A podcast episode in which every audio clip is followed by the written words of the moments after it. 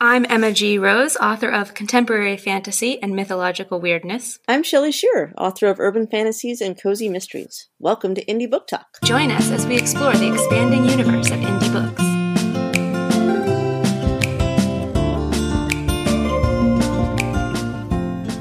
Welcome back to Indie Book Talk. Today, we are talking to Verlin Darrow about his book Prodigy Quest, which has just come out, I believe. And Verlin is an interesting human because he is, in fact, a psychotherapist. So we'll try not to be too weird on this podcast, but we'll see what happens. Yeah, well, don't make me diagnose you. You know, you, you piss me off. Next thing you know, you're going to have a diagnosis. I'll put it on your insurance record. It'll dog you for yes! the rest of your life. and according to his bio, that's only part of what's interesting about him. Oh my gosh, so much fun stuff. Yeah, tell me tell me what else you found interesting because I've got a couple. Let's see here. Um, well, the can heal with hands. I'm thinking that might be Reiki. Uh, it's like Reiki, but it happened kind of spontaneously. I, I never got a transmission from a Reiki teacher or took a Reiki class, and I, I'm really not sure if it's the same thing or not, but it seems to have about the same net effect. Excellent. And then the thing that I applaud you for more than anything is you rescued a dog that fell through the ice. So yay! Yes, I had to go out and lay on the ice and crawl across, and my poor parents were just frozen with fear in the sideline. But it was my dog, and you can't watch your dog die. Aww. No, You can't no, watch your no. dog die in No. front of you without doing something. So you know they're running around looking for long sticks or whatever, and you know I grab his legs and. You know, we just kind of barely did it. The ice is cracking under me, and you know, we could have both easily died, but I didn't even think. I just did it. Well, that's good. Okay. That- So if anyone out there wants to option the movie, um, contact us. We'll get you in touch. you Oh, go. and there's a lot of action involved because he missed being blown up by Mount St. Helens by 10 minutes and survived the Mexico City earthquake. yeah, So you got a lot of things you could throw the rock in there on, you know. that's, that's the truth. That's the truth. I think he probably could have, you know, taken care of that earthquake or that volcano, you know, just with his bare fists. But for me, it was, I was just kind of along for the ride. But but your bio reads like so many great authors because we dabble in so many things and I don't think non-authors get how much we just sort of we are just all over the board on on the things that we're interested in and jump into. Yeah, well, especially in the first half of my life, there really wasn't any continuity. I, I would try this and sort of use it up and uh, go for it in a total kind of way, and there'd be like a little era of my life with four or five years of doing X or Y or Z, and then boom onto the next one, and boom onto the next one until I finally, you know, settled on the writing and the and the psychotherapy is the ones that stuck to my ribs. But as a result of taking that approach, I, I really have gotten myself in a lot of trouble and, and gotten in a lot of weird situations and been through a lot of stuff and had a lot of careers. And it is all useful for uh, both of the things I'm doing now for writing and for, for being a therapist, I think, because there's just, there's not that much going on with other people that I haven't experienced myself one way or the other, you know? But but psychotherapy is not a thing that you just do. Like you don't just wake up one morning and go, "Oh yes, now I'll be a psychotherapist." That takes some dedication to get to a level of being able to do that, right? Actually, my, my version of getting into it is even worse than, than waking up one day and deciding to be a therapist. I had a, a guru at the time. I was a disciple of Mhm. this guru guy, like the first disciple. So I got to be like the assistant uh, chief guy of this little cult and stuff. We didn't think of it as cult, and it was pretty benign. But anyway, that was one of the eras of my life. And I was done with a certain circumstance. My girlfriend left me. He had had me uh, starting up an import store up here in Northern California, not because I wanted to, but because he told me to. That's part of the deal. You know, you're surrendered and you just follow orders, which is Okay, so the interesting the benign not cult leader had you start an import store? He did. And, and then when my partner, the partner decided to, every time one of my partners go to India, they come back and they want to break up with me. So he took my partner to India. She came back, she wanted to break up. And he said, Well, do you want to keep doing the store on your own?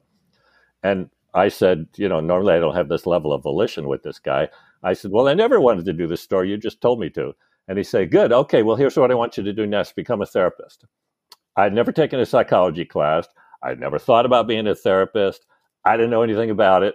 And I said, "Y- "You sure I'm not so crazy that you know my stuff wouldn't be in the room, kind of mixed in with whoever I'm working with?" He said, "Oh, by the time you finish with school, you'll be fine. You're not that crazy anymore." So then I thought, well, where am I going to go to school? I don't know anything about this. And he said, make a list of all the priorities and, and values associated with this, like where it is, how much it costs, how long it takes. And whatever the top one is, just go with that one. Don't pay any attention to all the rest. So I decided I wanted whatever was closest to uh, the, the town I wanted to live in, which is Santa Cruz, California, here. Uh, and I called the place and they didn't have it. And I said, You know another place? And they did have it. So I called up and said, Okay, you're the closest. one. can I start? And they said, Well, we have another quarter starting next Tuesday. This was like on a Monday or something. And I said, Oh, that's a shame. So I'd have to wait for it to come around again and and they said, "Well, tell us a little bit about your background." I already had a master's in education from when I was a, a college coach and a college gym teacher, one of these careers I was doing. And so uh, she said, "Well, why don't you come in and talk to the dean? We'll see." So I went in and I just chatted with this guy, and he said, "Okay, you can start Tuesday." So I was in the thing within less than a week and a half. I was now embarked on this new career without any volition around it, and I didn't even know when I got the degree what all the little letters after my name stood for for the first two weeks I was there. Is that ridiculous? Is that ridiculous or what? But here's the weird part. The guru was absolutely right, and it was perfect for me. And thank God he shoved me into doing that because I don't think I would have happened onto it on my own. I, I wouldn't have had the hubris to think, oh, I can be this wise, helpful guy sitting in a room, you know? So is he still advising you on stuff or? Once I uh, moved back to town from the from the import store to go to school, uh, ironically, sent me to be a, a, therapist, and I discovered from going to therapy school and hanging around with him more closely um, that he was kind of delusional at the same time that he was spiritual. and so, while it's he was fine town, line. it really is. And actually, the whole reason I got into it is that I thought it was an either or thing, and there was too much real spiritual stuff to dismiss. So therefore, he couldn't be crazy. But it turns out they go together all the time a lot of crazy people who are also very spiritual. It's kind of oh yeah, you know, destabilizing to you know get into weird stuff, however much the weird stuff might be real. So he went off on a trip and, and called and said, "How's everybody doing?" And I said, "You know, we're doing just fine. You don't need to come back." And I graduated myself and everybody else out of the thing, and then I went about ten years and had nothing to do with the guy, both from having leftover feelings. Um, the other thing, my wife left me for this guy while he was my guru, which complicated matters. Oh, It's, it's been a very weird life. Trust Did me. Did they go to India opera. for that? Yes. yes. In fact, and I and I did too. And by the end of that trip, she was gone. So so anyway, uh, I graduated everybody out of the thing. It took me about ten years to sort of uh, let go of my feelings and sort of feel as though, well, I'm not. I would not be susceptible to any of his stuff anymore. Um, and then I, I, you know, started writing him letters and told him I forgave him, and he apologized, and we've been friends ever since. Now he's an, an acupuncturist uh, in another part of the country, uh, doing a lot of energy stuff with with what he can do. Side note to the listeners if any of that sounded entertaining or interesting to you, you should probably read Prodigy Quest because it's not at all his life story, but every little piece that he just mentioned is sort of woven into this in different interesting ways. Which brings me to my question. How much of this book do you feel like is your like subconscious mind sort of working through things and how much of it is I'm writing a story because stories? You know, those two are always mixed together for me. Most of the plot and dialogue seems to fall out of me from somewhere that's not all that conscious. And when I was looking for a main character, I actually settled on an exaggerated version of me as a 10 year old because I was this kind of nutty, full of myself kid that could memorize. You know, I memorized uh, the Guinness Book of World Records and the prices in the Sears catalog. And I thought that knowing things made me better than other people. And I, I just decided, you know, if we were going to have a character that was put in this particular circumstance, which was finding out that his past lives have a mission for him to finish in his lifetime, and that there's a book of wisdom he has to go on a quest to get, it's like I didn't want it to be a therapist again because I've used therapists as main characters in other books. There is one in this book. But instead, I thought, what would be an interesting person? And I realized I can channel that 10 year old really easy. I've still got that snottiness in me somewhere. I still got that grandiosity in me somewhere. It's under control a lot better than when I was 10. And so a lot of what the guy does and says is kind of like just putting myself in his shoes and thinking, how would I deal with that? And then the other main character is, in fact, a therapist, and, and that's modeled after if I was a therapist in that situation, how would I handle that? So, so both of those characters are really aspects of me. and certainly the way the character has to go through changes to shift from being sort of snotty and clueless and immature about the things that really matter to developing some compassion uh, to, to, starting to understand life at a deeper level. I mean, I've had to go through that. My version was like, you know, 20 year version because I was a very slow learner, and his is compressed because all the trauma in the book sort of forces them to gather tools and skills and go through changes just to stay alive. But it's the same general idea. It's like, and, and how much bubbles up and how much is really choiceful consciously. I, I couldn't say. I just start with the two ideas. It's like, what if there were past lives and what if the character was 10 and everything else just just kind of flows from there. And every now and then i get stuck and i have to really consciously think how to get out of this plot corner that i back myself into. But but most of the time it, it just rolls along. So is there any humor at all in the book? Because the blurb kind of had kind of a slight humor but like the interstate scavenger yeah, hunt sounded it, it, it does it does. Yeah it, it's funny. it has, a pretty fair amount of humor. It is well thank you. And, yeah, uh, I read it. I read it. I thought it was funny. Oh, oh, well, thank you. It's sort of boastful to sit here and say, "Oh yes, I'm hilarious, and all my characters are funny too." But I, I couldn't write anything that wasn't at least, uh, at least funny, at least quirky, at least. Uh, there's one or two characters that keep interjecting things that sort of, uh, I don't know, sort of get you in that department. I mean, that's just the way my mind works as well. I figured that when I read your um, your bio at the bottom, it was you had written some other like kids books earlier, like yeah. nightmares are caused by bad dust bunnies, and yes, that was a terrific book, but nobody wanted to publish it. Strangely, you should try that again because yeah. on title alone, that well, and that's what I'm thinking. Who could beat the title? The dog that burped his way to Jupiter. I'm on yes. board. Yes. now that that was suggested to me by someone. Uh, the original suggestion was the dog that farted his way to Mars, but I thought I got to clean this up. I got to clean, this, this up. So I went. Oh no, kids would love that. Well, maybe I should have kept farted because that one didn't get published either. When my son was reading these kind of books, those are exactly the kind of titles he would have gone for. So try now it again. You, now you tell me. There's always time to publish another book. That that's true, and I'm always working on projects too. Uh, at that time, you know, kind of my my writing level was like a fifth grade level. That that fell out of me pretty naturally. now I have to work a little bit to simplify and get it back to to fifth graders, but it it, it was good. It was good. It, you know, it just process. gives your life it gives your life a lot of meaning to have something like a big creative project brewing uh, as you're going through the rest of what you're doing, whether it gets published or not. It's just as a lifestyle, it really works for me. So, with Prodigy Quest coming out this month, are you already starting on your next project?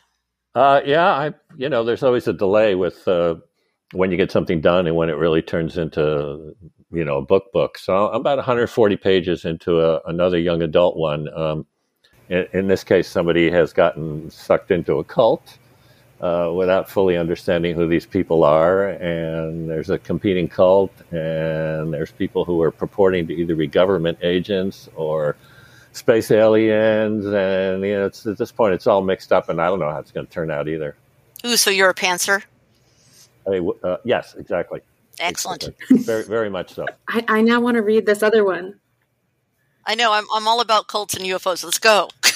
well, check out check out Coattail Karma, which was the one before this. That that is a, like a fantasy thriller. He's, it's a, a guy, uh, an Asian therapist who's told he's a clone of Buddha, and he gets Ooh. kidnapped to New Zealand, and then he has to go to India and does he become enlightened? And is he like trying to work through his problems as an enlightened person, or is that a crock? And who are these people, and what's going on? And they're chased all over the world, and it's it's it's a really wild book. If you if you if you're into sort of what can be done with cults, it takes the whole thing much further.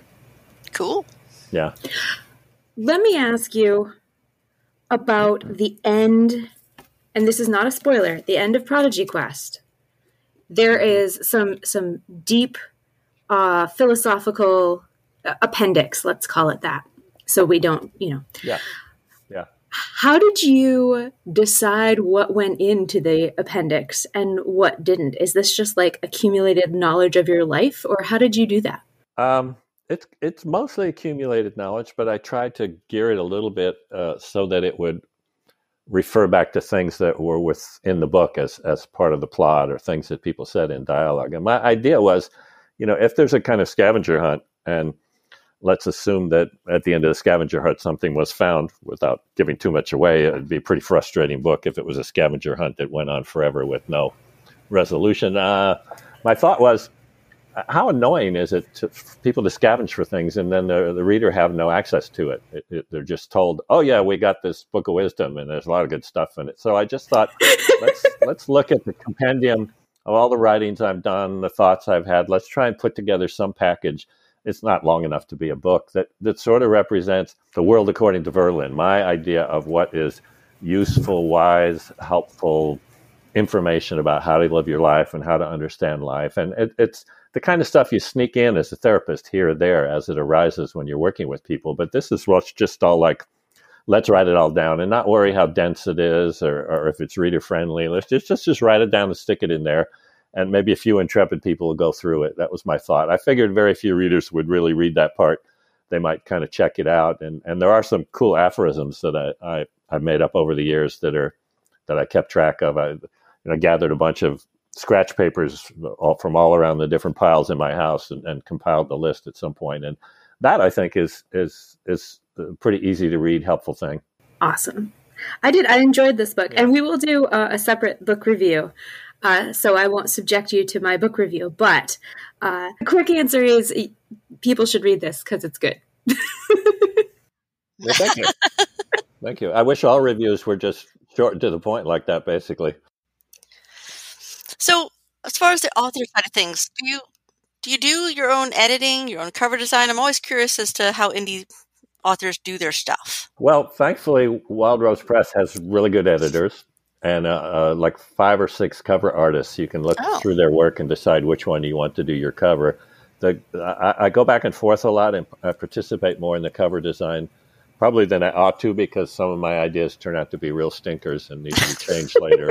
And then the publisher kind of gets mad at me that I didn't just go along with what they came up with in the first place. So I, I consider myself to have a good eye around things like graphics and stuff, but it, it turns out I really don't, not not for book covers. Uh, but but the uh, you know the editor is a really good editor. I mean, she she catches me doing some kind of typical writing mistakes. I add a lot of extra that's. You know, uh, mm. I, I, tend to um, not have enough attribution as to which person's talking, so you can get lost when you go through it. It's like I know these things and I try and stay after it. But you know, the reason I make these mistakes is I have sort of blind spots in these areas where I, I'm not as aware of that as I ought to be, and so it's really helpful. And occasionally she'll say something like, you know, I don't find this part of the book believable. Or in this chapter, you call the character Jan, and then three chapters later, you're calling him Bud. Uh, what's the deal here? You know, I mean, there's just a lot of things. I feel that one. Really, there's a lot of things that professional editors really help with. So I, I, have found that great. Prior to publishing with them, I occasionally, once or twice, I hired like a freelance editor to go over a manuscript that I thought was really good, but I couldn't get anybody interested in. And those were helpful as well, but I didn't find any of those people as, as good at their job. Um, the person I worked with, her name was uh, Eileen McKenzie. And uh, I happened on, on her by luck because she edits mostly like historical books and romance books and stuff. Hmm. But the editor that does the kind of books that I do, who turns out probably wouldn't have liked it, uh, was on family leave. And this other one was reading her manuscripts that were coming in in the meantime and she really liked it. And then it turns out that once you're hooked up with one, you stay with that same editor through thick and thin. So, uh, you know, the universe arranged a match up there that, that's worked out great. And I, I don't know that they would have taken my book otherwise. Well, we're glad that they did because I really enjoyed it. And we will talk about this on another episode of Indie Book Talk. But before we get to that, um, I want to give you an opportunity to tell readers where they can find you because I don't really see a way to contact you in your book. What am I missing? How do they find you if they want to follow what you're up to? Uh, I have a website, which is verlindarrow.com. Um, okay. I'm fine if people want to email me. Uh, my email is verlindarrow at gmail.com. Uh, and um, technically, I have a Twitter thing, which uh, the person I hired to do PR really is, is, doing my Twitter for the most part. I've looked at it like two or three times. I, I don't like social media. I just sort of mm. ethically, I feel like it's changing the world into a worse place, and I, I have trouble participating in anything that feels even slightly creepy to me. I mean, not that other people should think of it that way, but but for me, it's just I haven't really wanted to get involved with it. So I don't have Facebook. Uh, I do technically have Twitter. Um, the best way is probably, uh, you know, just emailing me, going to my website. Uh, on Amazon, there's, you know, an author's page, all the information there about how to stay in contact. Uh, basically, you know, if you buy books online, this book is everywhere online where you would buy a book. So that brings up a, a question. What do you do in terms of marketing? Or do you leave that all to your publisher? Your the uh, publisher doesn't do much, and that's okay. one of the problems with this particular publisher. They treat their authors really well, but they don't have any budget for publicity. And if you want to do extra publicity stuff, it comes out of your own pocket, and they'll, you know, you you can work through them out of your own pocket, but you probably do better working outside of the restrictions of what they happen to be tuned into. So, for the mystery I wrote. Um, which was Blood and Wisdom. Uh, I hired someone that was a specialist in mysteries and oh. didn't really pay a lot of money. Paid her, uh, I think, for 20 hours of her time or whatever. And, you know, I got to be a finalist in a contest and I, I was on, interviewed on various blogs and this and that. But, you know, when you, when you counted the whole thing up, it probably amounted to like 80 books um, for an amount of money that 80 books, of course, certainly didn't repay. Then in the next one, I tried a small amount of advertising. That didn't seem to make any difference. Um, this time I had more spare change laying around, so I, I hired a, a, a, sort of more generic PR company that does books uh, exclusively. And it's been a little bit more of a whole hog kind of thing, such as them reaching out to you and setting this up. But once again, I don't know how much it's translated into increased sales. I, it's I just sort of feel like I want to give these books a chance to be read by a bunch of people. I'm not mm-hmm. really in it for the money at this point. I, I don't necessarily need more money. It's not about that. It's about if I'm going to take the time to do this and I feel like it has good messages in it, I'd like it to have a shot at sort of being out in the world and and being able to influence people in a positive way more than more than 100 people, more than a thousand people, as many as it could be. Uh, and I can't say I've been successful with that. I, I don't think I have been. Uh, you know, I'm not done with this campaign yet, and we'll see if the book happens to take off as, as some time goes along. You know, once you get one, then then people are interested right. in your other ones too. You just got to um, get your name out there somehow, any way you yeah, can, and then finally yeah. people like, oh, that, yes. and here we are. And you know, I was told you guys had 33 million uh, listeners. So, oh, uh, exactly, something like that. Yeah. All right. So before we wrap up here, Shelley, do you have any last questions? Because I have a last question. No, I'm good. You go. Okay. My last question is totally putting you on the spot.